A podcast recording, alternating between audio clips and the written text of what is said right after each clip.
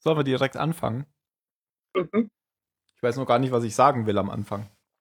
Hallo beim Zahlensender. Du könntest auch Aloha sagen. Ja, das mache ich aber nur zu besonderen Anlässen. Ja, Finale, hallo?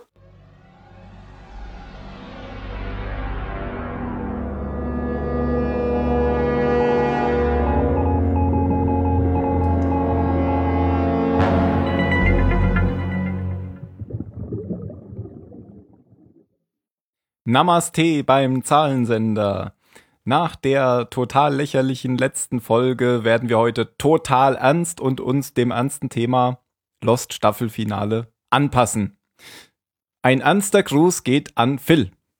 Ist Namaste nicht eine Verabschiedung? Nein. Ah, gut. Kannst Hallo. Du nicht meinen Spielball aufnehmen? Nein. Und wir haben dabei den Jan. Hallo. Den Mario. Hi. Und die liebe Dani. Hallo. Und den Tim. Hallo. Wenn Namaste eine Verabschiedung ist, dann biege ich das so hin, dass das ja die letzte Folge ist. Ich meine, das kann man für beides benutzen. Dachte ich auch, so wie Ciao. Jan, du bist die ganze Zeit am Knacksen. Entschuldige. So ist gut. Ich atme nicht mehr. Bisschen Ernst einkehren jetzt hier. Besser, viel besser. Okay, Folge 49 bei uns und 24 müsste es sein. Ist das richtig? Ja. 24 ja. Der Staffel 2. Alleine leben zusammen. Klingt gut. Wir haben das mit dem Ernst ja lange durchgehalten. Ja. Der ist schon wieder rausgekehrt. Wir kommen mal noch ganz groß raus. Ja, jetzt fange ich an. Zusammenleben, alleine sterben, Teil 2. Die bisher erste Episode, in der eine Szene in der Jetztzeit außerhalb der Insel gezeigt wird. Aber dazu ganz am Ende erst. Ansonsten ist die Folge... Was denn? Ich mache eine Mystery-Box auf. Ja, ist gut. Ansonsten ist die Folge ebenso wie die letzte, ist ja die gleiche, von den Hauptautoren Damon Lindelof und Carlton Cuse. Jan, übernehmen Sie. Ja. Eine Sache vorneweg. Mhm. Warum 24? Das stürzt meinen inneren Zwangsneurotiker. Weil's ja in den USA nur 23 waren.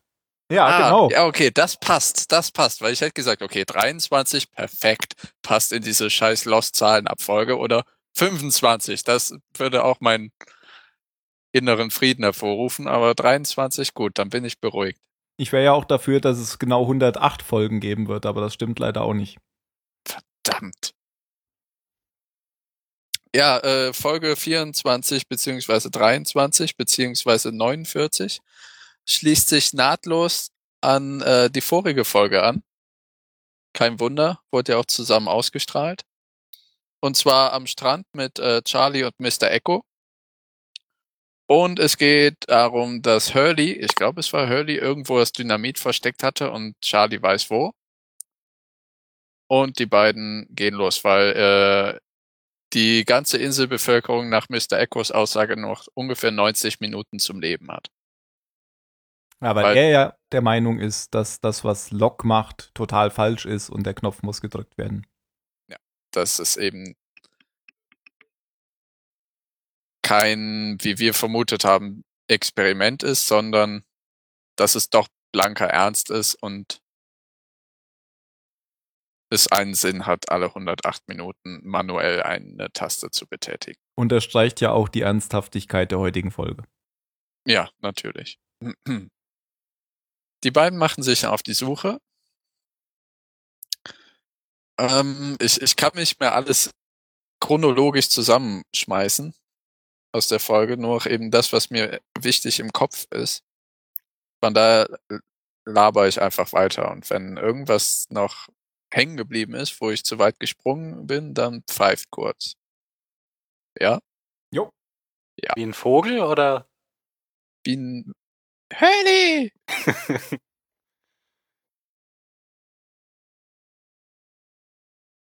Während sich mal weiter, ist ja keine Witzveranstaltung. Hallo, ich wollte doch gerade weitermachen, ja. Also die beiden auf den Weg machen, ist im Hedge, wo ich klappe nur kurz den Hedge ab, was sich da zwischen Desmond und John Locke innerhalb des jetzt abgeschotteten Kommandobereichs, da wo der Computer es abspielt, nämlich, dass die beiden ins Gespräch kommen und Desmond John fragt, warum er überhaupt so sicher ist, dass sich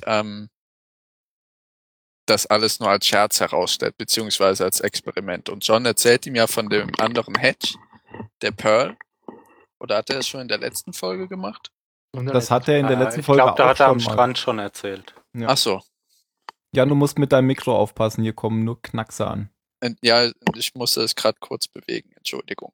Bitte nicht, während du redest, weil dann kann ich es nicht mehr korrigieren.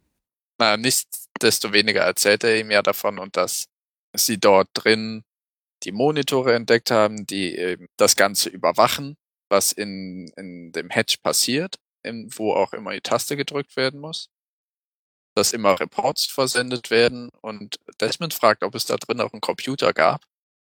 John sagt ja, aber er hat keine Ahnung, was der gemacht hat. Und ich habe versucht, mich zu erinnern, wo es da einen Computer gegeben hat. Ja, das ist die Geschichte, wo du die ganze Zeit drüber philosophiert hattest, als wir die Folge Fragezeichen geguckt haben, nämlich das Log, was man da ausdrucken konnte. Das Log mit G. Ah, ja, stimmt, da gab es Eason. Und genau. Dann zeigt ihm nämlich genau jenes Log, was ihm, oder was er Desmond mit der Bemerkung gibt, dass es Lesestoff für mehrere Stunden hier, bitteschön. Und sie haben, glaube ich, noch 32 Minuten Zeit zu dem Zeitpunkt. Ja, aber das, was du gerade erzählst, kommt ja ein bisschen später. Ja, das ist. Ja. Ich mache das eher örtlich getrennt, also jetzt nicht Flashbacks und Insel und auch nicht chronologisch, sondern sozusagen in dem Hedge vor der Tür, in der Tür, aber das wird ja zusammengespielt, nämlich in dem Moment, als Mr. Echo und Charlie zurück zum Hedge kommen, wo sie jetzt mit dem Dynamit in der Hand rumlaufen. Also 2 Stangen Dynamit mit Zündschnur. Was auch wieder eine Parallele zum ersten Staffelfinale ist, oder zum Finale der ersten Staffel. Da gab es ja auch das Dynamit. Hm. Ja, Charlie erwähnt ja auch kurz, dass er besser aufpassen soll als Arzt. Arzt. Ich weiß schon gar nicht mehr, wie er richtig hieß. Ja, ich glaube, er sagt Arzt, aber er hieß richtig Arzt. Und sie haben ja immer falsch seinen Namen ausgesprochen. Und hier an der Stelle finde ich auch Charlie wieder seltsam. Ich hatte da bei der letzten Folge eventuell vorgegriffen schon, dass er Echo zuerst zum Dynamit führt und ihm die Möglichkeit gibt, da Dynamit zu benutzen, und jetzt, wo sie es hier haben, ist er irgendwie... Versucht er alles, damit sie es nicht einsetzen. Genau, ja. Also ganz, ganz seltsam, dieser Charlie im Moment. Ich glaube, der braucht eine Dosis. Ich glaube, dass er vielleicht vorher nicht ganz nachgedacht hat. So, ja klar, dann gehen wir ihm das Dynamit holen und dann sieht er erstmal, okay, wir sind hier mitten in einem Bunker, in engen Gängen und der will 2 Stangen Dynamit hochjagen. Vielleicht dämmert es ihm dann erst. Ich habe davor auch nicht dran gedacht. Aber als Charlie eben merkt, ist das wirklich so eine gute Idee? Das sind hier enge Gänge, ne? Druckwelle und wer weiß nicht was. Wäre ja auch nicht das erste Mal, dass Charlie nicht so richtig nachdenkt und erstmal macht. Mhm. Ja, und Echo lässt sich aber nicht beirren, sondern präpariert schon die Bombe. Und Locke ist ja auch skeptisch, aber Desmond sagt so im Nebensatz, nö, das hält schon.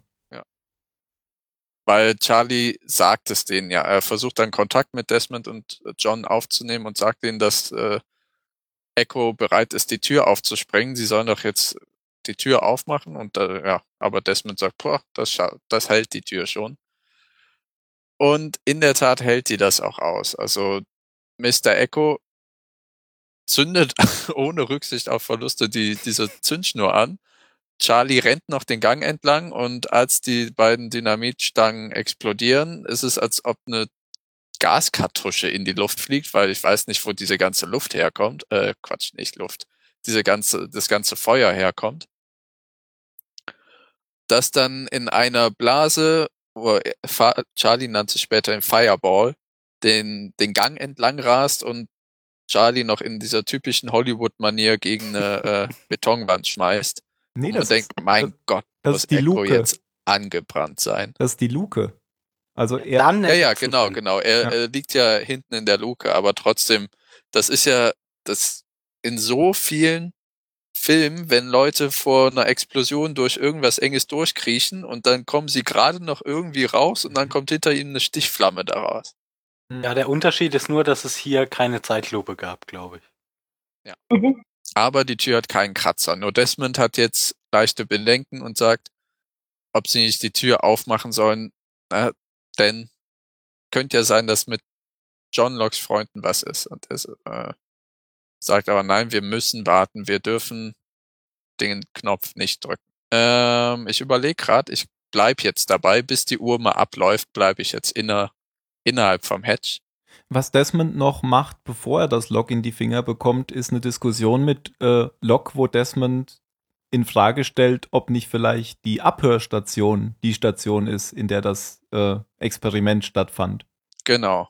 Dass Locke nämlich das sozusagen genau falsch rum verstanden hat, dass nicht das Experiment im ersten Hedge stattfindet, sondern das Experiment im zweiten Hedge. Und die Szene kommt in der filmischen Verbindung mit einer anderen Szene, die ich dann jetzt kurz einschiebe, denn wir haben ja in der vorigen Folge schon besprochen, wie Said und Jin und Sun auf ihrer Umfahrt um die Insel diesen riesen Fuß mit den 4 Zehen gesehen haben. Jetzt sehen die Zu-Fuß-Gruppe, also Michael, Jack, Sawyer, Kate und Hurley, einen nicht unansehnlichen Berg aus Plastikrohren, die sich bei näherer Betrachtung nämlich als diese Rohrpostgeschosse aus dieser pneumatischen Rohrpoströhre herausstellen.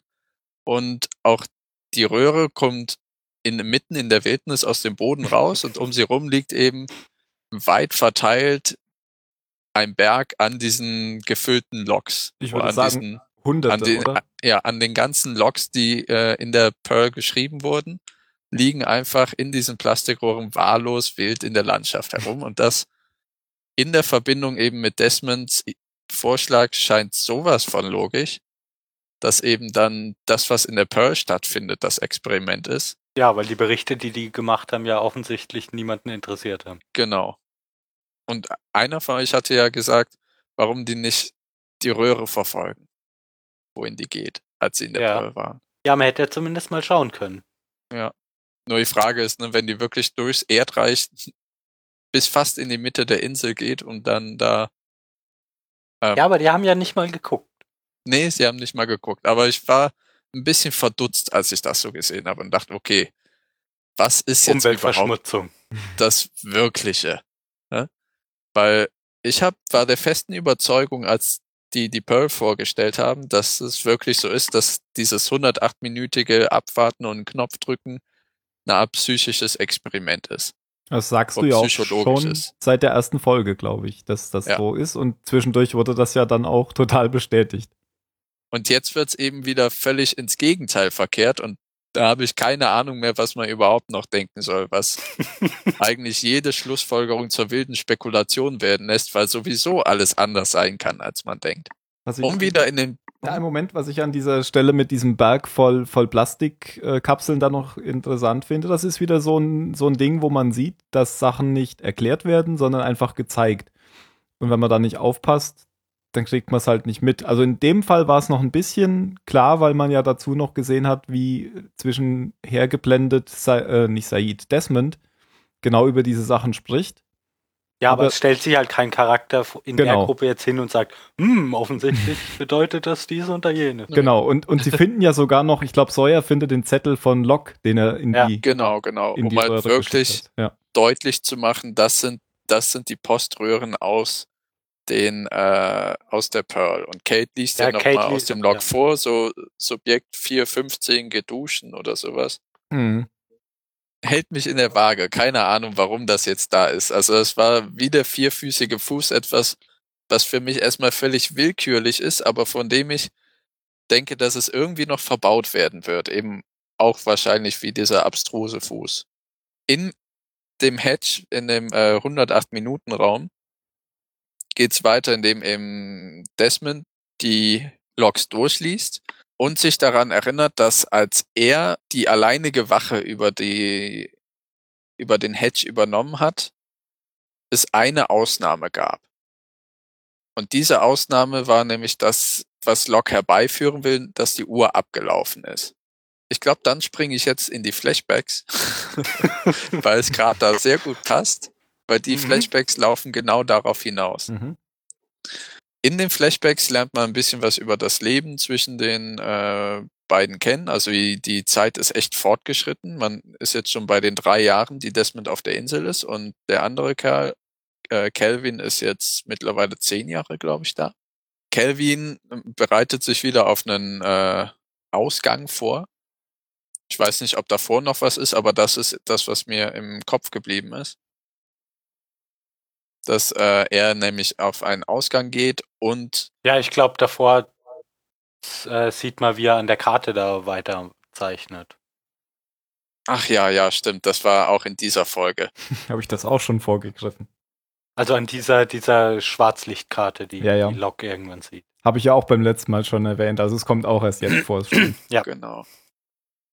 Vielleicht liegt das daran, dass die Folgen sich so ähnlich sind.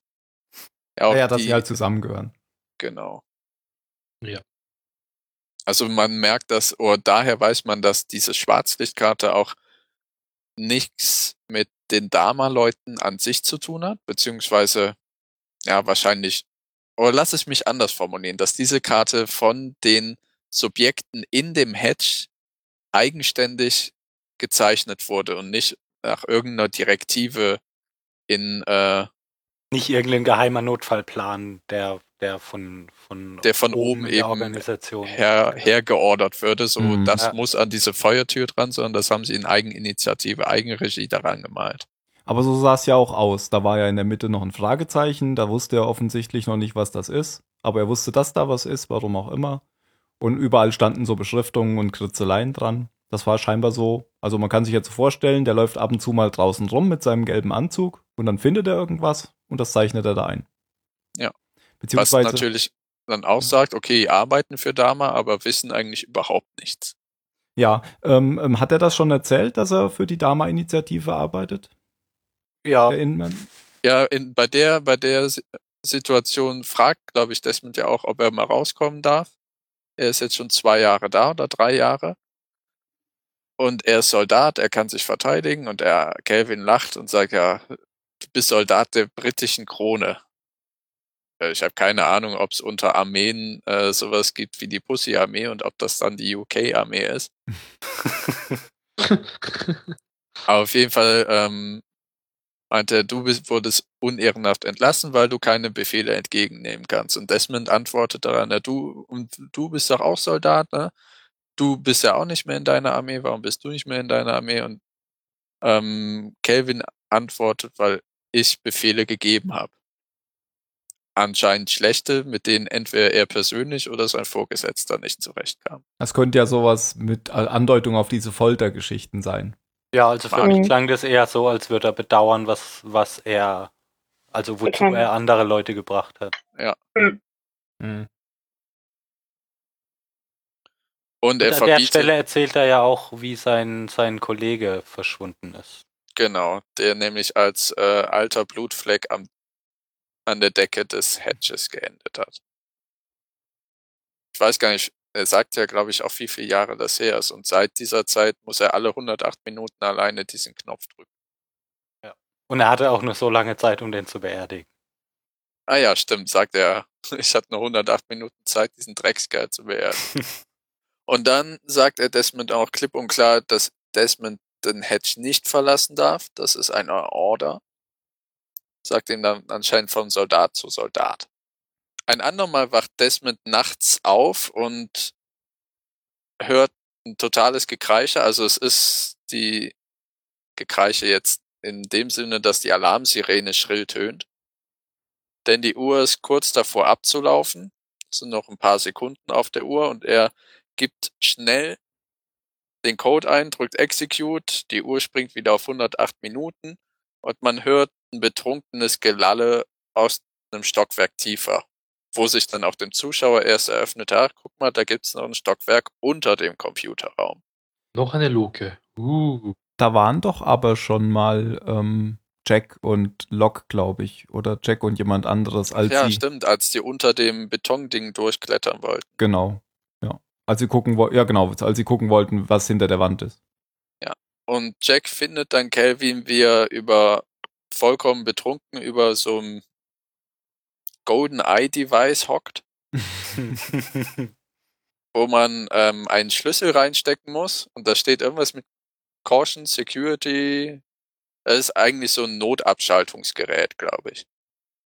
Und der betrunkene Kelvin erzählt dann auch, dass es dafür da, wenn nichts mehr geht, entweder einen Auslöser zu drücken oder alles herunterzufahren. Ich glaube, er sagt, and everything goes away. Was auch immer das heißt, oder? Ja, denn er sagt ja auch, dass alle 108 Minuten die Taste gedrückt werden muss, weil sich diese geologisch einzigartige Manifestation elektromagnetischer Energie alle 108 Minuten kontinuierlich weiter verstärkt und auflädt und man die Taste drücken muss, damit es wieder entladen wird. Mhm. Also sowas wie ein gigantischer Kondensator, ja, den man dann mit diesem Befehl entladen kann. Wo ich mich frage, warum braucht man zwei Leute, um das alle 108 Minuten zu drücken? Kann man nicht irgendwas schreiben, was alle 108 Minuten diese Sequenz tätigt? Das funktioniert nicht wegen der elektromagnetischen Strahlung. Genau. Ah, ja, das macht's. Das haben wir ja, glaube ich, in der ersten Folge auch schon mal diskutiert, dass es eigentlich totaler Quatsch ist, wenn man da einen Computer hat, eine regelmäßige Abfolge durch Leute vornehmen zu lassen. Also es waren unter Deshalb war ja auch das mit dem psychologischen Experiment so ja, plausibel. Genau, weil es da ja Sinn macht, dass es manuell ist. Aber wenn es eben wirklich der Sicherheit der Erde dient, dann ist es die dümmste Idee, da zwei Typen hinzusetzen, die alle 108 Minuten eine Taste drücken müssen. Ja. Und ich habe auch ehrlich gesagt überhaupt keine Ahnung, was das für eine Manifestation sein soll. Findest du das unrealistisch? Ich will ja jetzt nicht fachsimpeln, aber es ist gelinde gesagt unmöglich. Oh. Jedenfalls in Sachen Elektromagnetismus. Unmöglich findest du immer alles. Findest wahrscheinlich auch schwarzen Rauch, der bewusst durch die Gegend fliegt, unmöglich. Ja. Oder Vögel, die Hurley rufen. Na, die finde ich relativ wahrscheinlich. Oh. Im folgenden Flashback oder bis zu dem Punkt, an dem die Uhr abläuft, passiert noch das, dass Kelvin sich wieder auf einen Außenspaziergang vorbereitet und Desmond sieht, dass ein nicht gerade unauffälliger Riss in diesem gelben Schutzanzug ist. Ich dachte erst, ja, warum spricht der Kelvin darauf nicht an? Macht er nicht. Er folgt ihm unauffällig nach draußen. Ja, was dachtest du denn, warum er nichts sagt? Weil ich habe in dem Moment gedacht, ach, das sieht jetzt aus irgendeinem komischen Grund das als eine coole Idee an, wenn der sich infiziert und stirbt. Ich habe mir im ersten Moment gedacht, dass es unverständlich ist, warum ihr ihn nicht darauf hinweist. Dann habe ich im zweiten Gedankengang gedacht, dass wenn man so einen Anzug anzieht, um nach draußen zu gehen, weil man sich dort mit irgendwas infizieren kann, man den doppelt checkt und ein kleines Loch vielleicht übersehen kann, aber kein Riss, der einmal quer über den Oberschenkel geht. Also er hat einfach gleich gecheckt, dass er verarscht wurde. Ja. Ich dachte auch, dass er daran gemerkt hat, dass es offensichtlich keine Krankheit gibt. Was war das denn? Wie, was war das denn? Oh, bei mir hat es gerade Pling gemacht. Das war Dani. Okay. Sie hat eine Textnachricht in Mumble geschrieben, sie ist gleich zurück. Ach so. Er folgt eben Kelvin raus und keine 5 Schritte vom Hedge entfernt zieht Kelvin dann auch diese bescheuerte Gasmaske ab oder Atemmaske, die er trägt, wenn er nach draußen geht, entledigt sich des Overalls und macht sich auf den Weg. Und Desmond folgt ihm. Zuerst trug er noch ein Tuch vorm Mund, um sich gegen mögliche Bazillen in der Luft zu schützen, nimmt das dann aber auch schleunigst ab, als er sieht, dass Kelvin ihn verarscht hat. Und zwar gründlich, nach allen Regeln der Kunst ihn konditioniert hat und die Geschichte vor allem auch mit dieser "Du musst dich alle 9 Tage impfen" Sache glaubhaft gemacht hat, ihn alles hat glauben lassen, nur um sich, und das findet Desmond heraus, nämlich alsbald auf Desmonds vormals gekaperten Schiff wieder aus dem Staub zu machen. Denn Kelvin hat das in den 3 Jahren anscheinend wieder auf Vordermann gebracht, indem er Desmond in der Hedge zu seinem Nachfolger erzogen hat. Das bringt natürlich Desmond logischerweise auf die Palme, weil er um 3 Jahre seines Lebens betrogen wurde. Und er ja eine Frau hat. Und er eine Frau hat, genau. Die auf ihn wartet und derer mit Hilfe dieser gewonnenen Weltumreisung oder dieses Rennens, das kann er sich ja jetzt auch abschminken, wohl nicht mehr wiedersehen wird. Und da geht's mit ihm durch, die beiden rangeln ein bisschen, aus Versehen tötet er Kelvin. Das klingt so nett, die beiden rangeln ein bisschen und dann ist er tot. Ja, hoppla. Und dann habe ich das nicht ganz verstanden, warum er nicht abhaut, weil Kelvin bietet ihm ja noch ab, fuck that button. Ja, aber er sagt ja, das Boot ist noch nicht fertig, er braucht noch eine Woche. Ah ja, er bräuchte noch eine Woche. Ja. Aber dann gerät er ja vollkommen in Panik und rennt zurück zum Hedge, als ob jetzt, wo er gemerkt hat, huch, der andere ist tot, jetzt liegt es ganz allein bei mir. Und rennt zurück zur Hedge. Ja, aber das ist ja wieder genau diese Geschichte. Der Ilmen hat ja auch ihn herangezogen, damit jemand weiter den Button drückt, weil er sich eben auch nicht sicher war. Und genauso ist sich jetzt Desmond ja auch nicht sicher. Also es könnte ja sein, dass doch was dran ist. Ja, und die Erkenntnis folgt eigentlich auf dem Fuße, als er nämlich den Hedge erreicht, geht schon alles drüber und runter, um ihn rum wackelt alles, die Uhr ist abgelaufen, man sieht diese roten und schwarzen Hieroglyphen auf der vormaligen Uhr, die Erde beginnt immer stärker zu beben, es fliegen alle metallhaltigen Sachen durch die Luft und auf diese betonierte Wand zu, um eben daran magnetisch hängen zu bleiben. Es wird überall System Failure aus den Lautsprechern gedröhnt und Desmond schafft es irgendwann noch rechtzeitig den Code einzugeben und das Ganze beruhigt sich wieder. Also ist es anscheinend wirklich so, wie Kelvin im betrunkenen Stadium erzählt hat, nämlich dass sich irgendein Scheiß alle 108 Minuten plötzlich auflädt. Ne? Davor merkt man ja nichts und plötzlich fliegen die ganzen Sachen dagegen. Das finde ich auch ein bisschen verwirrend. Und dass es also nicht sowas ist wie ein Test. Und da habe ich mich gefragt, denn jetzt switcht das Ganze wieder zurück, denn Desmond sucht in diesen Logs nach dem Beweis, dass es wirklich so war und findet in diesen Logs irgendwann die Passage System Failure, System Failure. Denn das ist zu dem Zeitpunkt passiert, als er Kelvin verfolgt hat und die Uhr sich selbst überlassen hat. Und das versucht er John auch glaubhaft zu machen. Ich weiß gar nicht, erzählte ihm eindeutig von dem, was passiert ist, als die Uhr das letzte Mal nicht zurückgestellt wurde. Er fragt ihn doch, wann seid ihr abgestürzt? Naja, am 22. September 2004 war das, glaube ich. Mhm. Genau. Ja. Wo ich mich frage, warum machen die nicht den 23. September? Weil der Pilotfilm am 22. September 2004 ausgestrahlt wurde. Ach, echt jetzt? Die haben das auf den Punkt gemacht? Ja. Boah, das ist ja Blair Witch-mäßig. Ja, und sagt dann ja eben, ich habe euer Flugzeug zum Abstürzen gebracht. Genau. Das enorm viel erklärt. Das erklärt, wie das Flugzeug eben abgestürzt ist. Es wurde einfach angezogen.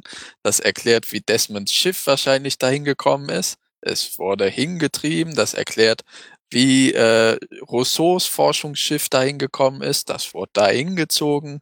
Es erklärt nicht, wie das Holzschiff dahin gestrandet ist. Es erklärt nicht, warum die anderen Namen kennen. Ja, und es erklärt vor allem nicht, finde ich, warum Desmond erst jetzt irgendwie meint, dass es vielleicht doch keine gute Idee ist, den Code nicht einzugeben. Das stimmt. Er wusste ja vorher schon, was passiert. Ja. Ja, aber vielleicht wusste er nicht mehr, ob es wirklich so war oder ob das wirklich eine Auswirkung geträumt hat. Also jetzt weiß er erst, dass er für den Flugzeugabsturz verantwortlich ist. Ja gut, aber er wusste ja vorher schon, dass echt komische Dinge passieren, wenn man da nicht die Code Ja gut, aber die hätten ja lokal begrenzt sein können auf diesen Raum, sag ich. Ja, aber er ist ja in diesem Raum. Ja, das ist ja schon mal ordentlich was daneben gegangen. Also er hätte ja wenigstens weggehen können. Ach so, stimmt. Dann wäre es jetzt eine dumme Idee, zumindest hier zu bleiben und so. Ja, genau. Mir kam gerade nochmal dieses fette Kabel in den Sinn, was Said gefunden hat, als er Rousseau zum ersten Mal über den Weg gelaufen ist. Das Ende des Internets. Ja. Haben wir da was drüber erfahren oder ist das immer noch ein Fragezeichenkabel? Ich glaube, das ist noch ein Fragezeichen. Oder ich habe es vergessen schon. Also, ja, dann stempel ich das jetzt einfach mal ab, dass das was mit diesem Elektromagneten zu tun hat. Wo ist das denn hingeführt? Das haben wir tatsächlich nicht erfahren. Auf eine andere Insel mit einem riesigen Motor, wodurch dieser elektromagnetische Puls ausgelöst wird. Das ist nämlich doch ein Experiment. Das wäre clever. Aber wo es auf der Insel hinführt, haben wir ja auch nicht kennengelernt, weil Said ja vorher von Rousseau gefangen genommen wurde. Genau.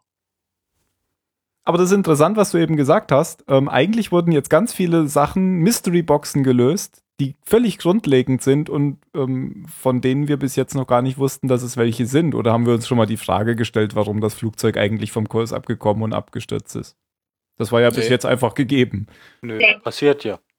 Und ich fand, also das war wirklich eine Szene, die empfand ich als so befriedigend, weil auch, also zusammen mit diesem Flashback, weil das alles eben endlich mal Sachen aufgelöst werden und nicht immer nur neue Geschenke aufgerissen werden. Also für mich war es ein bisschen so wie, du reißt vom Geschenk ein bisschen Geschenkpapier weg, schmeißt es in die Ecke und machst sofort das nächste Geschenk halb auf. Und sowas widerstrebt mir. Und das war jetzt endlich ein Tropfen auf den heißen Stein, aber es war gut. Dass man eben auch merkt, okay, es hat wirklich einen Zweck, auch wenn er noch so fadenscheinig ist, alle 108 Minuten diese Zahlenfolge einzutippen. Kommst du noch zu dieser Rückblende, weil du jetzt schon in Richtung Ende vom Flashback gehst? Während Desmond mit Locke diskutiert, versucht er ihn ja auch noch so zu überzeugen, dass man diese Szene nochmal sieht, wie Locke gegen den Hedge strommelt und so. Kommst ja, stimmt. Weil die finde ich auch wichtig. Die ist enorm wichtig, denn Desmond ist alleine betrunken, spielt mit Selbstmordgedanken und um das noch zu unterstreichen, öffnet er dann das Buch, nämlich den Dickens-Roman. Weil das ja das Letzte ist, was er lesen will. In seinem Leben, exakt. Und die Pistole daneben, glaube ich, wirkt auch relativ eindeutig. Und die leere Weinflasche. Mhm. Die beiden reden davor ja noch, John und Desmond, über diesen Glaubensverlust, den John hatte, nämlich, dass John dachte, dass es sein Schicksal ist, diesen Hedge zu finden und er hat das Leben eines jungen Mannes geopfert und das für nichts und wieder nichts, denn das Ganze ist nur ein dummes Spiel, ein dummes Experiment und es macht überhaupt keinen Sinn, alle 108 Minuten diesen Knopf zu drücken. Und da merkt man, wie sehr er seinen Glauben verloren hat und wie sehr ihm, glaube ich, auch der Tod Boons auf der Seele lastet. Mhm. Ja. Das hat mich ein bisschen überrascht, ehrlich gesagt. Ja, weil da hat er ja bisher nie so drüber gesprochen. Genau. Ich hatte es auch selber halt nicht auf dem Schirm. Ja, es wirkte halt auch in der Folge mehr so wie ein Bauernopfer.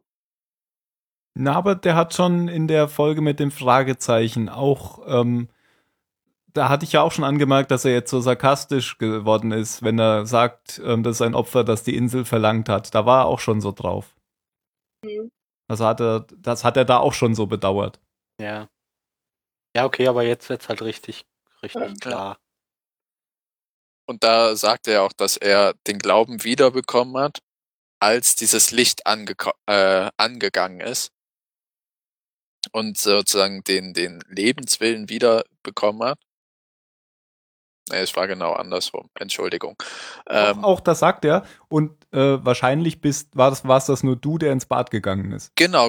Und da, weil er eben damals hatte, wie er den Glauben gefasst, aber jetzt nicht den Lebenswillen, nur den Glauben wieder gefasst, und um weiterzumachen. Und das war nur etwas Blatantes, was Desmond angeblich dann im Bunker gemacht hat. Es war aber, und das sieht man im Flashback, so, dass Desmond kurz davor stand, Selbstmord zu begehen, Nämlich in Dickens Buch findet er einen Brief seiner Frau, der kurz vor der Zeit geschrieben wurde, als Desmond in den Knast musste. Ja, und das ist nämlich das nächste Dumme aus diesem Gespräch zwischen den beiden. Da stimme ich dir zu, weil dieser Brief ist mir so an die Nieren gegangen. Hast du das Buch gelesen? Ja. Nein. Ja, dann spreche ich mal gar nicht an, was ich dir da reingelegt habe. Boah, war das ein trauriger Brief. Und der Kerl hat mir so leid getan. Oh, ich wäre am liebsten in den Fernseher gekrochen und hätte mich mit ihm betrunken. Und dann hört er eben das Hämmern von irgendwoher, geht dem Hämmern hinterher. Also natürlich weint er hemmungslos und im Gegensatz zu allen anderen Schauspielern kann Desmond enorm überzeugend weinen. Also der Typ ist ein guter Schauspieler. Kein Wunder, dass der im Theater und nicht im Fernsehen Schauspieler. Ja. Und sieht an dieser Luke oben jemanden klopfen und weinen und brüllen und verzweifelt schluchzen. Ja. Und dann macht er dieses Flutlicht an, was dann den Gang hochstrahlt und lächelt, weil er sieht, okay, er ist nicht mehr allein und vielleicht bekommt er die Ablösung. Und kann dann wieder zurück zu Peg. Peg hieß die, oder? Penelope. Ja. Penny. Okay. Penny, ja. Mir ist auch in der letzten Folge zum ersten Mal aufgefallen, dass Libby eine Abkürzung für Elisabeth ist. Das ist mir jetzt auch aufgegangen. Weil erst nachdem ihr mich aufgeklärt habt. Ach, okay. Und so heißt ja auch das Schiff, gell, Elisabeth. Ja. Ja. Ich dachte vorher Libby. Elisabeth, Und das war nämlich der Moment, wo John Locke unbeabsichtigt mit der Wiederfindung seines Glaubens und der Anwesenheit an der Luke des Hedges Desmond das Leben gerettet hat. Und dieser will im Folgenden den Gefallen erwidern, indem er versucht, nämlich allen anderen das Leben zu retten. Und zwar vor der Feuerschutztür. Das Dynamit explodiert, zeigt keine Wirkung, außer dass es Echo und Charlie ausnockt.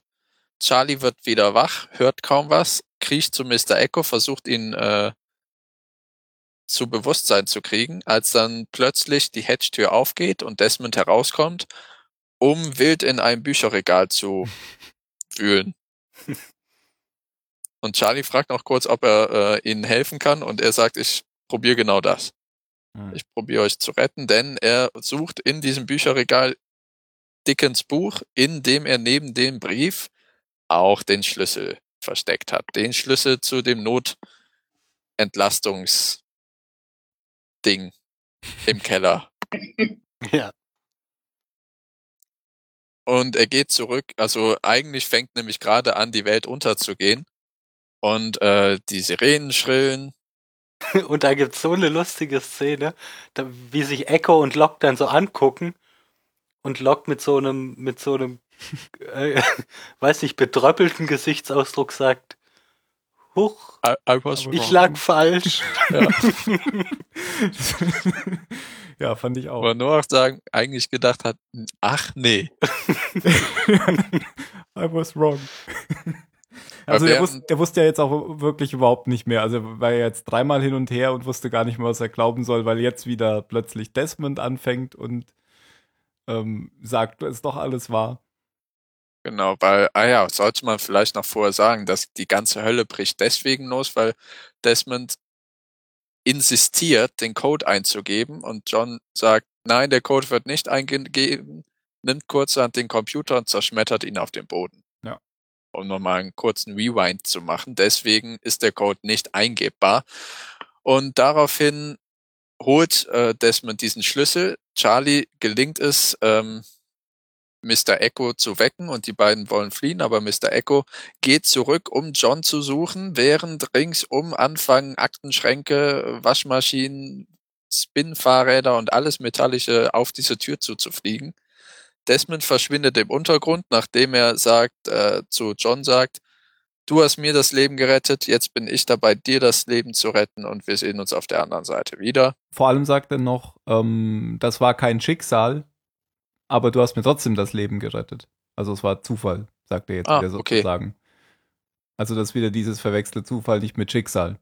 Ah, dann habe ich das wasn't als was verstanden. Er sagt, glaube ich, wasn't. Bin ich mir ziemlich sicher. Ja, es macht das, finde ich, auch besser. Weil ich ihn nicht für jemanden halte, der ans Schicksal glaubt. Wie kommt eigentlich Charlie? Achso, sorry. Wie kommt Charlie eigentlich raus? Schmeißt den Echo nicht noch raus oder sperrt er den aus oder geht er einfach? Nee, Charlie. Der geht einfach. Achso. Also Mr. Echo sagt, geh, nachdem die beiden ja fast von dem Besteck aufgespießt wurden. Ah, stimmt. Wo ich echt dachte, was für eine Final Destination-Szene. Hoffentlich kriegen die jetzt nichts ab. Und Charlie kommt auch zurück zum Lager, aber dazu später. Denn man ist sich nicht ganz sicher, ob Desmond es schafft oder nicht schafft. Denn in dem Moment werden alle verschiedenen Schauplätze, die in dieser Folge beleuchtet werden, gezeigt, wie sie in helles Licht werden. Ja, sie werden nämlich in helles, gleißendes Licht getaucht und ein sirrendes, ohrenbetäubendes Geräusch erfüllt anscheinend auch die ganze Insel und alle, die in näherer Umgebung dieser Insel sind, halten sich die Ohren zu. So kann man es eigentlich ausdrücken. Ganze Szenerie ist enorm überbelichtet. Oder? Ja, ich fand die auch sehr anstrengend anzuschauen, ehrlich gesagt. Weil die Kamera so unglaublich shaky ist. Und, also ich habe mehrfach weggeschaut, weil es halt wirklich schwer anzuschauen war. Das sollte, glaube ich, auch anstrengend anzuschauen sein, ja. Aber was sollte das denn sein? Dass die Luft ionisiert wird und dann anfängt zu leuchten, oder was? Das sollte helles Licht. Neues Geheimnis. Ja, das sollte helles Licht sein, Jan. Gleißendes helles Licht. Was macht es? Das helle leuchtet hell. Du hast erfasst. Ja, um das mal ein bisschen zu physikalisieren hier, diesen Scheiß. Mach mal. Luft wird ionisiert, sage ich jetzt mal. Plasma. Alle tot. Desmond lässt sich übrigens da auch aus dramatischen Gründen sehr viel Zeit, um den Schlüssel da reinzustecken und zu drehen. Ja. Damit er nochmal die Worte von Penny aus dem Brief sich im Geiste vorsagen kann. Stimmt, ja. Ja, man weiß ja nie, wenn man kurz davor ist zu sterben, zieht ja nochmal das ganze Leben an einem vorüber. Mhm. Und da ist jetzt der Gedanke... Aber man könnte ja auch einfach schneller dran arbeiten, nicht zu sterben. Ja, aber jetzt überleg mal, wenn das Leben an deinem inneren Auge vorüberzieht, während du stirbst, ist das, was du gerade denkst zu erleben, nur der Rückblick, und du bist gerade dabei zu sterben. Und das, also, was dir als Déjà-vu... gerade im Begriff des Sterbens begriffen? Ja, und das, was dir als Déjà-vu vorkommt, ist der Moment, in dem du merkst, ich bin gerade dabei zu sterben. Das ist eine sehr spannende Einschätzung, Jan. Philosophisch. Gehen wir mal weiter. Wie in Matrix. Ja, kann sein. Oder es wird eben was geändert im Programm. Ja. Ich fand es sehr gut, dass sie den Schlüssel für das Notsicherheitssystem nicht magnetisch gemacht haben. Ja, das war sehr schlau. Ja, das war enorm schlau, weil die Klappe von diesem Schlüssel ist es. Genau, von dem Schloss. Ja. Und die reißt dann sogar schon ab. Ja, und Funken sprühen und Dampf tritt aus Leitungen aus. Also man merkt, das ganze Hedge wird, und die Uhr wird zerdrückt. Ja, man merkt, das sieht lustig aus. Das ganze Hedge wird leidet unter dem, was es eigentlich kontrollieren soll. Also es wirken offensichtlich enorme Kraft, welche auch immer das sein will. Das wollen sie, oder schaffen sie ja auch zu verdeutlichen. Ja. Soweit zur Hedge-Geschichte. Eigentlich müssten doch alle Eisenatome aus dem Blut durch den Körper gedrückt werden. Egal. Jetzt übertreib mal nicht, Tim. Du wolltest doch Jan wollte doch hier physikalisch anfangen. Ja, aber EMP-Bomben gibt's doch auch und danach geht's allen Leuten gut. Ja, aber das ist dann hast du ja auch kein riesen Magnetfeld, was Kühlschränke durch die Gegend fliegen lässt. Ach, ihr habt doch alle keine Ahnung. Ja, das stimmt. Also ich auch nicht, aber ich glaube nicht, dass das möglich ist. Na gut. Ah ja, aber, ich kann dich widerlegen. MRT. Mhm. Mhm. Mhm. Das heißt? Magnetresonanztomographie. Ah, okay. Da wirst du in die Röhre geschoben und mit enormen Magneten Da darfst du aber auch zumindest... Die Spins deiner Wasserstoffatome ausgerichtet. Und so wird... Ja, du darfst aber keine Piercings haben, aber du darfst schon Eisen im Blut haben. Das stimmt. Aber das wird zumindest keine auch Schrauben irgendwie, so Knochenschrauben oder sowas. Ist auch schlecht. Ja, ja. Wobei das ja meistens... wird dir alles rausgezogen. Tarnen. Also enorm brutal rausgezogen. Spätestens in der Röhre. Vielleicht ist ja Eisen im Blut auch gar nicht magnetisch, sondern das ist nur magnetisch, wenn es in fester Form vorliegt. Keine Ahnung. Ich habe keine Ahnung davon von Eisen. Also. Zur anderen Gruppe, von der wir eben ja schon kurz gesprochen haben, als sie den Flaschenpostfriedhof gefunden haben. Die sind auf dem Weg. Hm? Flaschenpostfriedhof? Ja, diesen Rohrpostfriedhof. Ah, Rohrpost, okay. Den Rohrpostfriedhof. Bei dieser, ich weiß gar nicht, schießen die auf die beiden anderen in der letzten Folge? Ja, in der letzten Folge, als sie Michael enttarnen, ne? Ja. Mhm. Genau. Weil jetzt hier geraten sie auch in einen Hinterhalt und wundern sich noch kurz darüber, was das alles mit diesen Rohrposten auf sich hat, als sie flüstern hören. Dieses enorm komisch geisterhaft klingende Flüstern, was schon mehrmals Leute auf der Insel gehört haben, und dann gucken sie sich alle um, zücken ihre Waffen, und der erste, der niedergeht, ist Sawyer, der durch irgend so ein Elektrodart getroffen wird. Mhm. Dann zuckend runterfällt und Jack schreit Run und alle rennen los. Scheiß auf Sawyer, lauf nur. Eben. Dann wird Kate getroffen, fällt. Jack ballert ein bisschen in die Vegetation, schultert Kate, kriegt einen ab, läuft noch die zwei obligatorischen Schritte, die den Kämpfer in ihm ausmachen, fällt dann auch um, und man sieht noch in seinem verschleierten Blick, wie die anderen ankommen und alle vier fesseln, ihnen die Säcke über die Köpfe schmeißen, und dann geht's auch schon ab. Zu dem Neckbeard da, dem Kerl. Wie hieß der noch? Tom Friendly. Ah ja, Mr. Friendly. Die vier werden dann nämlich Steg? Sorry, willst du nicht erst noch übers Floß reden? Über das Boot? Über das Boot? Ja, das kann ich schneller abhaken. Ne? Und das hier ist ja dann eher so der Abschluss. Ja, das ist ja schon wichtiger. Das Boot kommt an, die kam ja schon in der letzten Folge an dieser Gesteinsformation, die das Lager kennzeichnet. Und Said in Rambo-Montur mit Sturmgewehr, 2 Pistolen und bestimmt auch noch irgendwo ein Messer, schleicht sich dann an das Lager an, um eigentlich nur zu infiltrieren, beginnt dann aber Hütte nach Hütte abzuklappern, um herauszufinden, alles ist verlassen. Also, da ist nichts mehr bewohnt. Dann sieht er die Hedgetür, die auch Michael angesprochen hat, wo 2 Leute immer mit vor Schmiere standen, schleicht sich an, öffnet die Tür und findet nichts, denn dahinter ist Naturstein oder der Basalt. Das ist alles eine Attrappe. Dieses ganze Dorf ist das Disneyland der Insel. Das hatte ich am Anfang überhaupt nicht verstanden, als ich die Folge zum ersten Mal gesehen habe. Dass es einfach nur eine Attrappe war. So jemand so blöd ist, eine Tür einfach von, ja, genau. Das hatte ich am Anfang nicht gerafft. Was das bedeuten sollte, dass da jetzt die Felswand hinter der Tür ist. Ja, aber in Anbetracht der falschen Bärte, die tragen und so weiter, ist es ja schon. Ja. Das heißt, die haben schon vorausgesehen, dass da sowas kommen wird, dass die einen die anderen hintergehen wollen, und haben schon gleich Michael nicht ihr echtes Ich gezeigt. Ja, für mich heißt das auch, dass das alles eine unglaublich große, organisierte und angelegte, was auch immer ist, Organisation.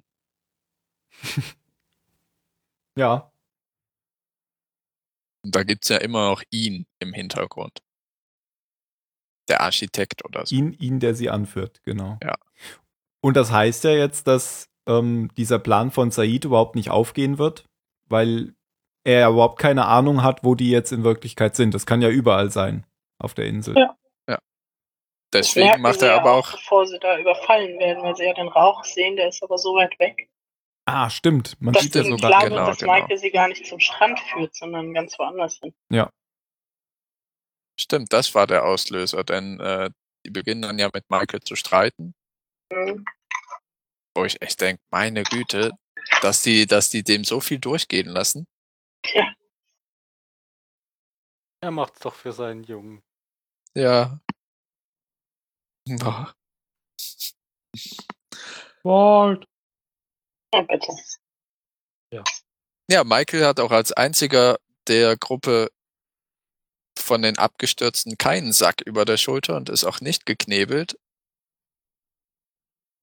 Als die nämlich auf diesem Steg zum Halt kommen und wie Kriegsgefangene eben auf die Knie runtergelassen werden, gefesselt sind, geknebelt sind. Und dann Tom Nice Guy ihnen gegenübertritt, ein paar Worte loslässt. Kate murmelt, ich weiß, dass dein Bart welch ist. Und er endlich den Bart abnehmen kann und dann kommt ein Schiff an. Und auf diesem Schiff ist das Wiesel. Der, wie heißt er noch? Heinz von der Luftfahrtbehörde. Genau, der Heinz. Der, wie sich gerade rausstellt, ein ziemlich hohes Tier in dieser komischen Organisation zu sein scheint, weil er sogar Tom nicht direkt Befehle, ja genau, er weist ihn zurecht. Das ist genau der Begriff, der mir nicht einfallen wollte. Da dieser seinen Bart nicht mehr trägt und der rechtfertigt sich, ja, wir wissen das ja eh. Aber dass er eben das kleine Wiesel den großen Tom zurechtweisen kann, weist schon auf eine etwas höhere Position hin. Und dieser Riesen-Tom sah da jetzt irgendwie in dieser Szene aus wie so ein Riesenbaby, so irgendwie ohne den Bart, so ganz betröppelt stand er da. Ja. Und die sind auch alle barfuß, ist mir wieder aufgefallen. Mhm. Was ich sehr verwirrend fand, war, dass Heinz als hohes Tier sich der Gefahr und dem Risiko ausgegeben hat, die andere Gruppe zu infiltrieren, was halt eigentlich nur bedeuten kann, dass sein Auftrag von so großer Wichtigkeit war, dass er ihn keinen anderen überlassen wollte. Weil, wenn du etwas richtig gemacht haben willst, mach es lieber selbst. Mhm. Das hat er dann wahrscheinlich auch richtig gemacht, denn er lächelt ein bisschen, als auch über diese Gruppe das weiße Licht hereinbricht und er gen Himmel starrt und sich die Ohren zuhält, wirkt er nicht äußerst überrascht, dass dieses Phänomen auftaucht, sondern bestätigt vielmehr. Also, der lächelt, das ist mir gar nicht aufgefallen. Er ist zumindest nicht überrascht, das ist mir auch aufgefallen. Nicht schockiert. Ja. Ja, so ein leicht, aber der hat ja immer dieses schmierige Lächeln, dass man sie ihm eigentlich aus der Visage reiben will. Er hat aber auch noch ziemlich viele Kratzer im Gesicht, das kann man nicht so ganz... Gott sei Dank. Ja, Michael gegenüber zeigt er den Geschäftsmann und hält die Abmachung ein, nämlich dass er Walt kriegt, weil die haben ja die 4 bekommen. Walt ist auf dem kleinen Kutter, mit dem er auch gekidnappt wurde. Ich glaube, er sagt sogar noch, dass er nicht einverstanden ist mit dem Deal, weil Walt für sie eigentlich viel wichtiger wäre oder viel wertvoller wäre, aber Deal ist Deal oder sowas, sagt er dann noch. Ah, okay. Habe ich nicht so genau mitgekriegt. Ich finde ihn auch sehr schwer zu verstehen teilweise. Vielleicht liegt das an seiner Stimme. Vielleicht. Wobei sich mir immer noch nicht erschließt, was am Wort so wichtig sein muss, außer dass er ein bisschen speziell ist. Auf jeden Fall geht Michael an Bord und vorne im Bug hockt dann auch Walt und die beiden umarmen sich und er muss nur in Richtung Nordwesten fahren, also auf seinem Kompass Richtung 325 folgen, um von der Insel wegzukommen. Und wenn er einmal von der Insel weg ist, kommt er nie wieder. Das ist jedenfalls die Antwort auf Michaels Provokation. Ja, und wenn ich wegfahre und anderen Leuten hiervon erzähle, dann mach nur, kommst eh nicht wieder. Naja, nein, und dann erfahren auch alle, was er getan hat, um Walt zurückzuholen. Ja, aber die wissen das ja eh schon. Also die wichtigen Leute wissen es. Ja, hat er gemeint. Ja, aber er droht ihm schon so ein bisschen und sagt das, was Mario gerade meinte. Ja, aber also ich fand die ein bisschen leer, weil wenn einer von den 4 zurückkommt oder gefragt wird, was mit Michael ist, da wird sich nicht an dieses Filmische, glaube ich, ergeben und sagen, er wollte seinen Jungen retten. Vielleicht sagen die das im zweiten Satz. Im ersten werden die sagen, ey, der Typ hat Anna Lucia und Libya erschossen. Mhm, ja. Und uns vier in eine Falle gelockt. Könnte dann Hurley erzählen, weil der wird freigeschnitten und nach Hause geschickt, um allen zu erzählen, dass sie sich von den anderen fernhalten sollen. Das ist ganz schön mies, der muss über die halbe Insel laufen und kriegt als Aufgabe wieder zurückzukommen. Habe ich auch gedacht, warum ausgerechnet Hurley? Und er fragt, was ist mit den anderen? Und sagt, der Typ, wie heißt der jetzt nochmal wirklich? Henry. Eins von der Luftfahrtbehörde. Henry, ja. Henry Gale. Die kommen mit uns nach Hause. Ja, wir wissen noch nicht, wie der wirklich heißt. Also Henry heißt er ja offensichtlich nicht. Stimmt, Henry Gale hieß der gestorbene Mann. Ja. Gestorbene Mann. Ja, und damit endet fast die Folge. Man bekommt noch mit, was ich eben schon mal angesprochen habe, wie Charlie zurück ins Lager kommt und alle fragen, was ist mit dir passiert? Wo sind die anderen beiden? Und er sagt, oh, they didn't make it. Und er hört man aber auch nicht. Ja, er hört natürlich fast nichts mehr. Das finde ich gut, dass er dann auch noch laut spricht. Das verleiht dem Ganzen so ein bisschen die Authentizität. Aber dann wechselt die Szene und es ist Abend und man sieht die am beschaulichen Lagerfeuer sitzen, also ihn und Claire. Und kein Wort wird mehr über John oder Echo verloren. Wo ich denke, keiner läuft los, um die zu suchen. Mhm. Und Claire fragt ihn so ein bisschen aus, was denn jetzt wirklich passiert ist. Und er meint, was willst du wissen, wie ich fast vom Fireball getötet wurde oder vom fliegenden Besteck?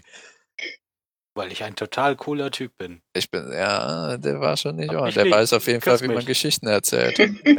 Ja, es geht noch ein bisschen hin und her und nachher küssen sie sich. Und das ist so das Relief of the Series von der ganzen Staffel. Ne? Das fing ja erst an, der kriegt die Vaterfigur, dann trennen sie sich, dann ist es ein bisschen, ich mag sie trotzdem noch. Und dann küssen sie sich und Abspann, Lost. Fertig. Ja, nicht wirklich. Nein. Doch. Erstmal vorher. Die küssen sich und dann ist fertig. Nein. Wohl. Ach nein, Quatsch, da geht's genau. Noch in die Arktis hoch. Mann, das crush your defense.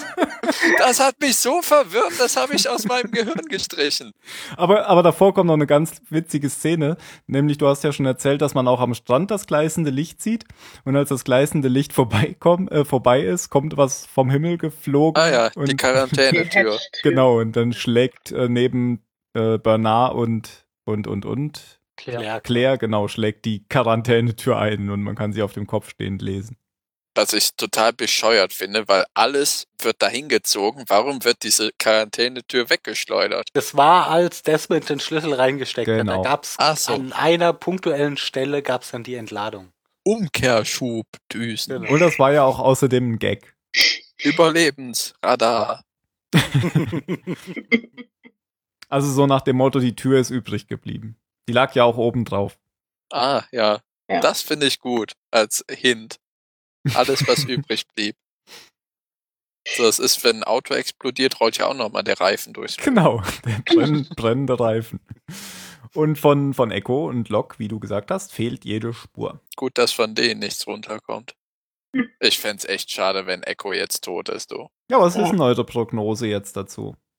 Nee, die sind noch da und ich wette, dass Desmond auch da ist, weil du gesagt hast, es ist dein Lieblings. Verdammt. Ja, du bist schon ein Kopf. Ja, ich hätte das aber auch sehr schade gefunden, wenn Desmond jetzt weg wäre. Ja, weil er noch nicht oben ohne rumgelaufen ist. Du musst überhaupt nicht oben ohne rumlaufen, der muss nur reden. Der ist wohl schon oben ohne rumgelaufen. Was, wo? Ist wahr? Ich glaube, ich glaub in der ersten Folge, da hat nämlich der, wie heißt der denn hier, der Österreicher? Mario! Da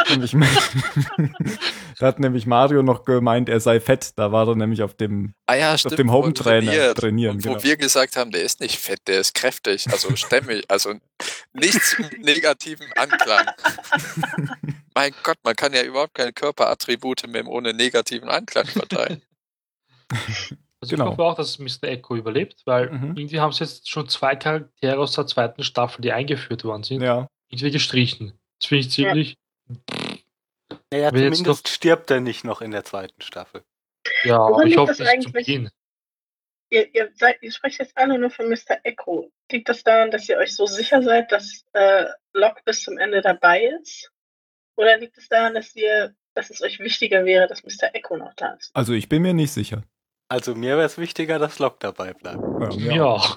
Also ich bin mir bei Locke sicher, dass er noch dabei bleibt. Ja.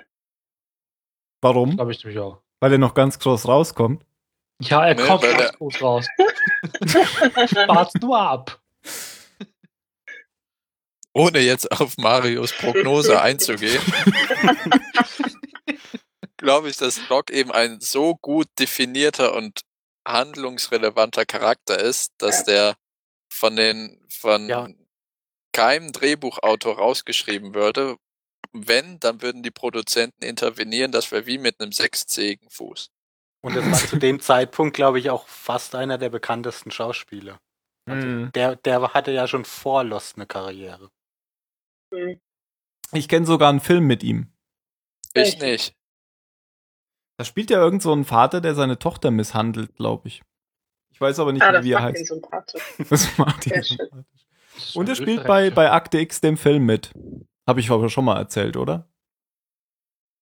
Möglich. Ja, er explodiert am Anfang halt.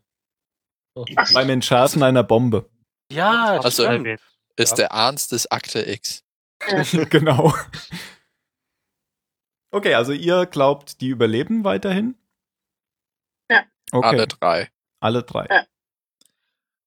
Keine Verluste mehr.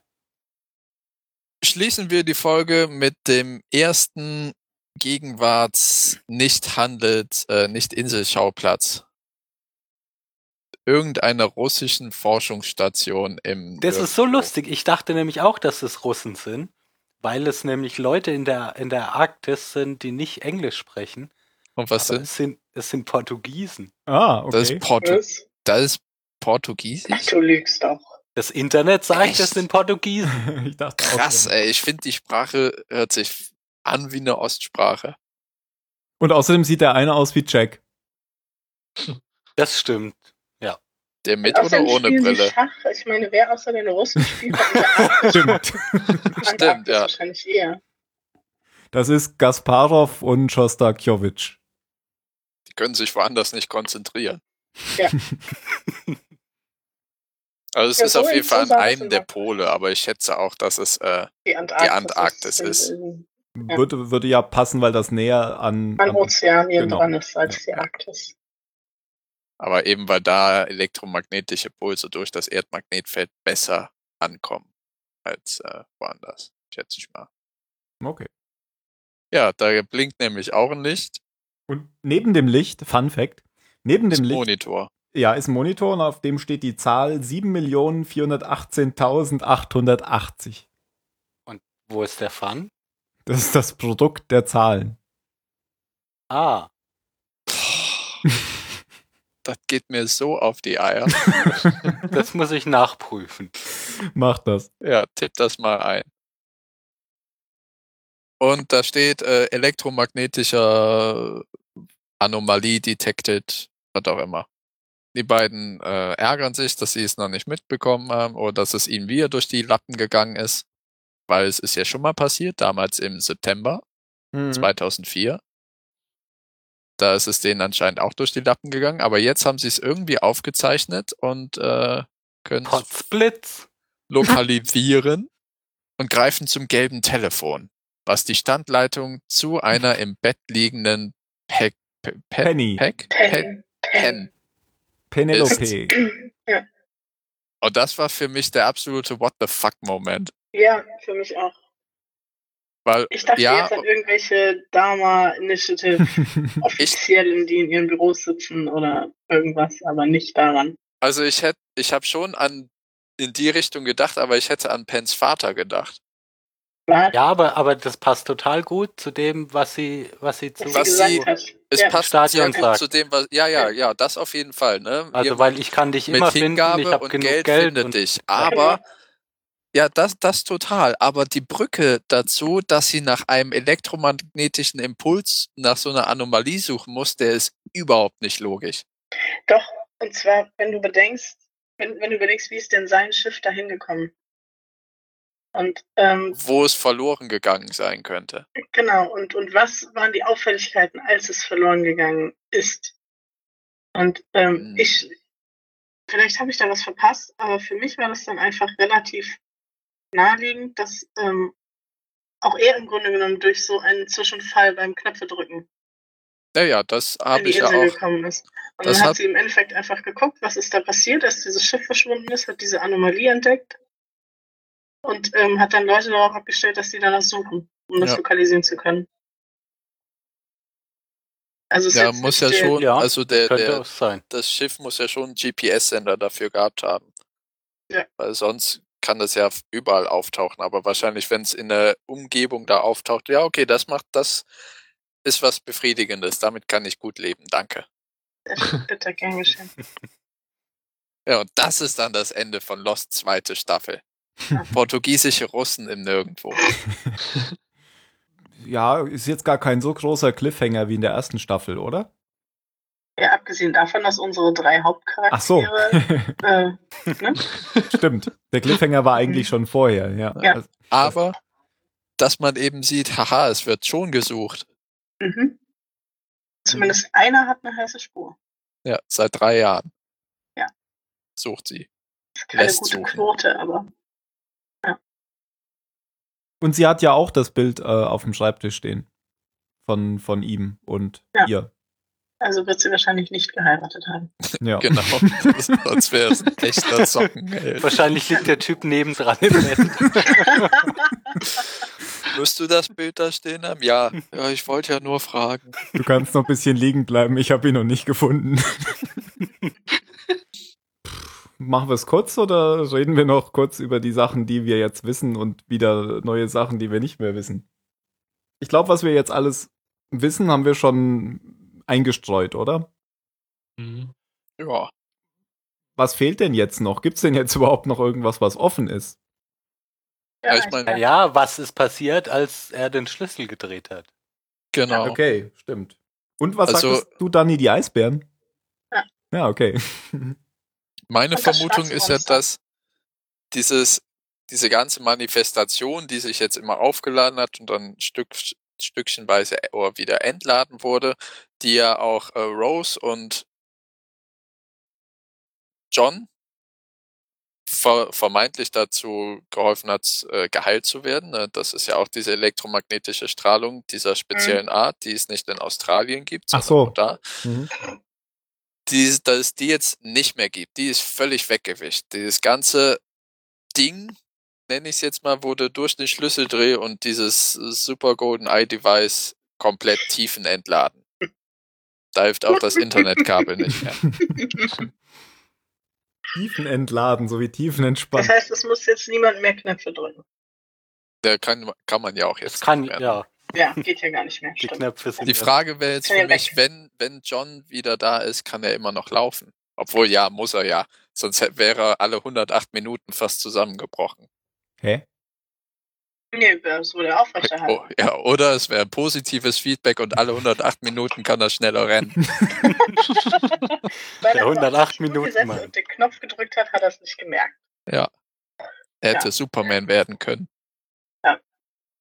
Ja, also dass eben diese heilende Quelle, was auch immer, weg ist. Das weiß ich gar nicht so genau, weil ich glaube, dass ich weiß noch nicht, ob wirklich die diese Aufbauten der Dharma Initiative, ob dieses ganze Setting da so eng mit der Insel verwoben ist, dass es das eine nicht ohne das andere gibt. Also ich habe bisher noch den Eindruck, als wollte man uns sagen, dass die Insel ohnehin etwas Besonderes ist. Ich weiß nicht, ob diese Wunderheilungen da jetzt tatsächlich mit elektromagnetischer Strahlung zusammenhängen. Ach so, doch, dass die Dharma-Initiative nur da ist, weil die Insel was Besonderes ist. Achso. Ja, diese Strahlung, glaube ich, oder dass das eine natürliche Manifestation ist, das meine ich auch. Ja. Nicht, dass die Dharma-Initiative, die da erst installiert hat, aber die eben so ein technisches Pillepalle da, die eben es geschafft haben, das unter Kontrolle zu bringen und zu nutzen und dann aber auch einen Notausknopf da installiert haben. Genau. Nur weiß ich halt nicht, ob eben diese wundersamen Heilungen tatsächlich mit der elektromagnetischen Strahlung zusammenhängen. Oder generell mit der Insel. Genau. Also es würde mich nicht wundern, wenn der immer noch laufen kann. Ja, ich denke auch, dass der immer noch laufen. ja, ich glaube nicht, dass das von jetzt auf gleich dann wiederkommen wird. Mhm. Heißt ja nicht, dass das eine Dauertherapie sein muss. Mhm. Nur ich glaube schon, dass es halt mit diesem komischen Ding, was ich auch glaube, was das große Fragezeichen auf der Unsichtbarkarte ist, zusammenhängt. Ja, aber das wissen wir doch schon, was das ist, oder? Was das Fragezeichen ist. Das war diese Beobachtungsstation. Die Pearl? Echt? Ja, deswegen, also es war doch das Fragezeichen, das Riesenfragezeichen dann im Gras mit Salz eingestreut. Verdammt. Ich hätte gedacht, das wäre das elektromagnetische Dingsbums. Also du bist ja gut, wenn es darum geht, nach vorne zu gucken, aber ja, Dinge geht, die schon passiert sind. Ja, es geht mir nicht nur bei Lost so. Okay, aber interessant, dass also die Dharma-Initiative sozusagen auf der Insel ist, weil die Insel was Besonderes ist und nicht die Insel zu was Besonderem macht. Naja, genau. Ich meine, wenn die einfach irgendwo Heilquellen bauen könnten, dann würde ich nicht eine Insel nehmen, wo es keine Patienten gibt. Ach komm, das hat irgendwo hinbauen, wo ich viel Geld damit verdienen kann. Das hat der Typ in Jurassic Park auch gemacht. Der hat das auch nicht mitnehmen. Und das Witzige ist, Jurassic Park wurde ja auch auf Hawaii gedreht. Muss eine coole Insel sein. Ja. Vielleicht kommen daher auch noch die wilden Tiere da. Diese Riesenvögel. Genau. Ja. Okay. Ja, aber wegen offener Geheimnisse, da sind wir jetzt vorhin so kurz drüber weg, aber die Dani hat ja noch das Monster angesprochen. Das kam ja schon lange nicht mehr vor. Ja. Ich hatte gedacht, bei dem Flüstern, da kommt doch dann manchmal das Monster, aber auch nicht immer. Und diesmal hatte das Flüstern... Kam halt Blasrohrattacke. Ja, diesmal hatte das Flüstern ja den Eindruck, als wäre das tatsächlich durch die anderen erzeugt worden. Ja.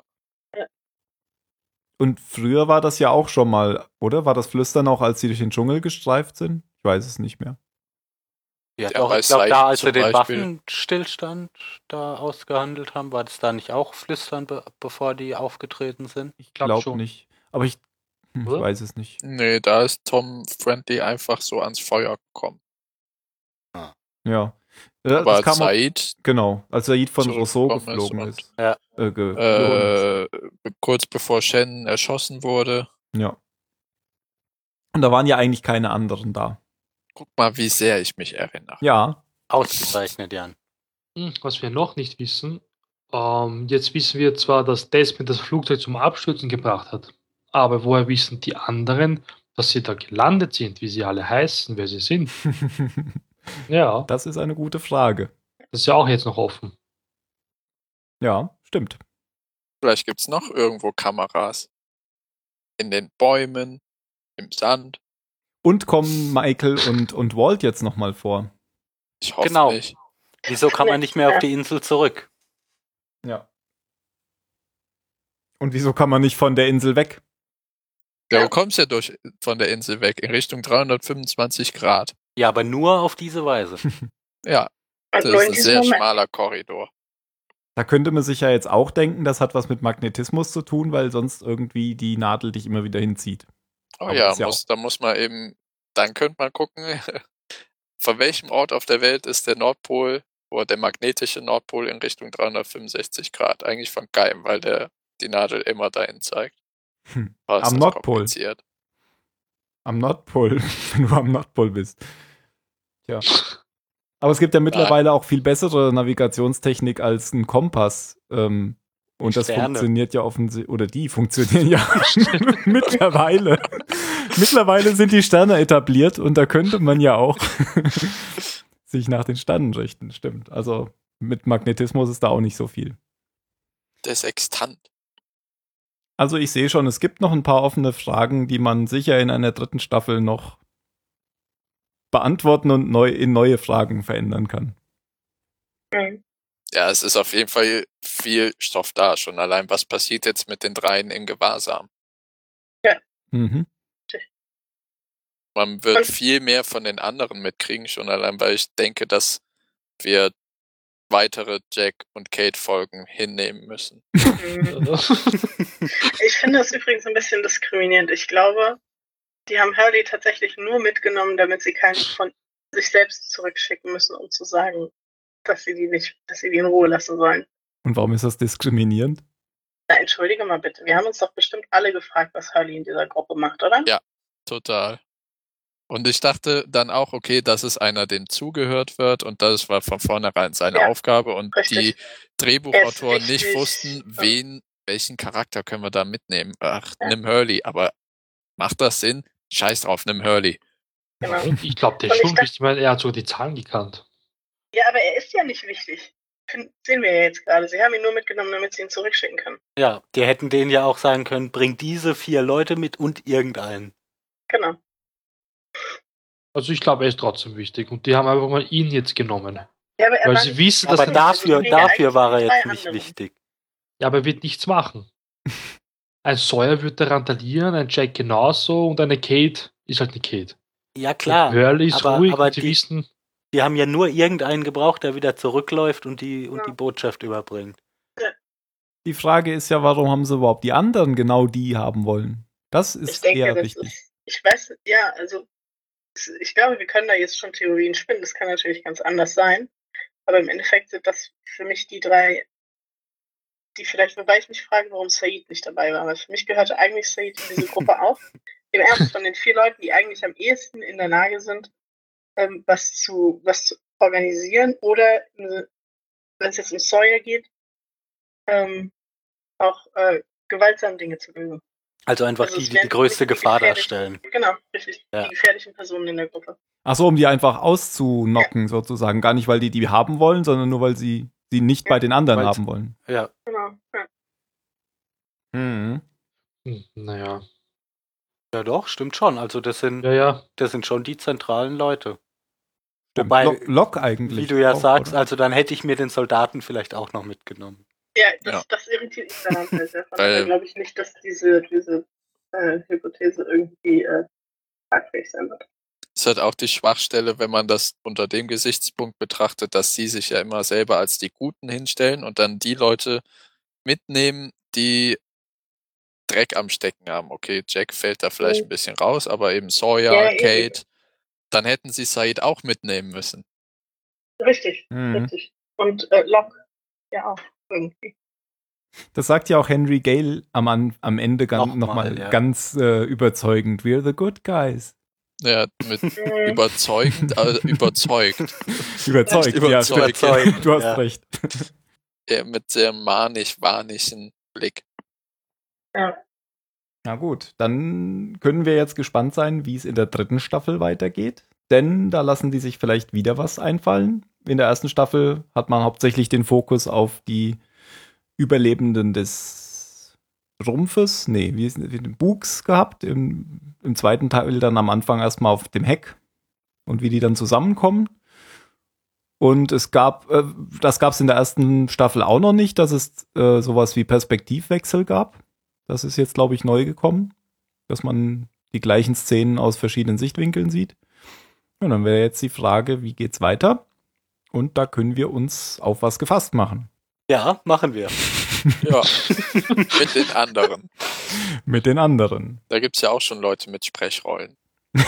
Ja, 2 mindestens, oder? Tom Friendly und Heinz. Gale. Genau. Ja, und dann gibt es noch die Frau, die eben sagte, Tom, sie weiß, dass du einen falschen Bart trägst. Und dann gibt es ja immer noch Lehrerin. Alex, wie heißt sie? Alex gibt es ja auch noch, ja genau. Ja. Stimmt. Die man auch gesehen hat, wie sie einen der 3 mit dem Sack über den Kopf. Ja, die war ja bis zum Schluss da. Die war da am Bug auch die ganze Zeit dabei.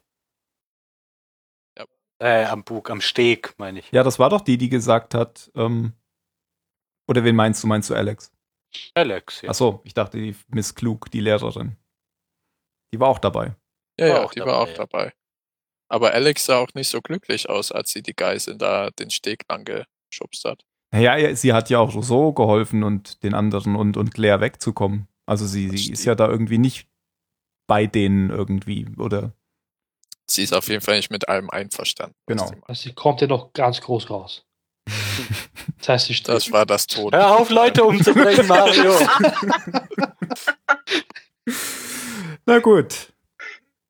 Ich glaube, dann kommen wir jetzt zur Bewertung. Ja? Ja. Dann kann ja heute mal der Phil anfangen. 23. Stärker als die letzte. Jetzt hat auch die Inselhandlung einfach schön Fahrt aufgenommen. Also eigentlich das war das Einzige, was mich am ersten Teil des Finales gestört hat. Die Flashbacks haben mir immer noch gut gefallen, aber so eine absolute Wegblasfolge war es nicht. Deshalb nur 23. Okay, dann mache ich direkt weiter, weil ich in eine ähnliche Richtung gebe. Ich gebe auch 23. Ich fand auch die Endfolge von Staffel 1 ein bisschen besser. Der hatte ich, glaube ich, auch damals 42 gegeben, weil das da mit der Luke halt ein viel größerer Cliffhanger war. Und ich weiß noch, wie der Jan sich damals aufgeregt hat, dass jetzt zwar die Luke auf ist, aber dass man dann ein halbes Jahr warten muss und so. Und das ist jetzt hier nicht ganz so schlimm. Also Cliffhanger haben ja irgendwie schon was, auch wenn sie natürlich nervig sind. Und der ist jetzt nicht ganz so groß, obwohl, ja gut, trotzdem. Wir müssen ja auch kein ganzes Jahr warten. Genau, ja.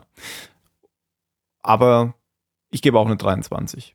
Es wäre jetzt genau interessant zu wissen, wie es mit diesen dreien da bei den anderen weitergeht. Und ich glaube, da wird es auch hingehen, weil würde ja sonst keinen Sinn machen, wenn die jetzt nicht mehr gezeigt werden.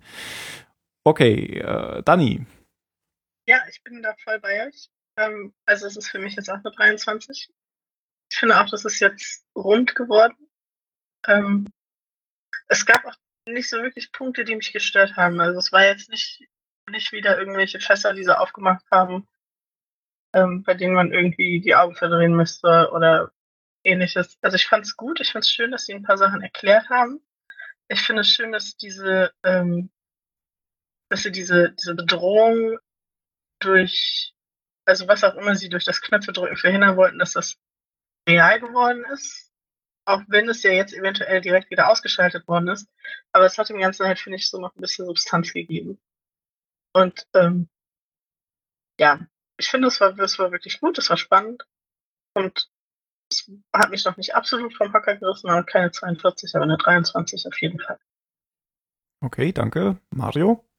Ich wollte eine 42 geben, aber mit du schon gesagt hast, Tim, der Cliffhanger, der war einfach nicht so gut wie in der ersten Staffel und da hat einfach irgendwas gefehlt zum Schluss.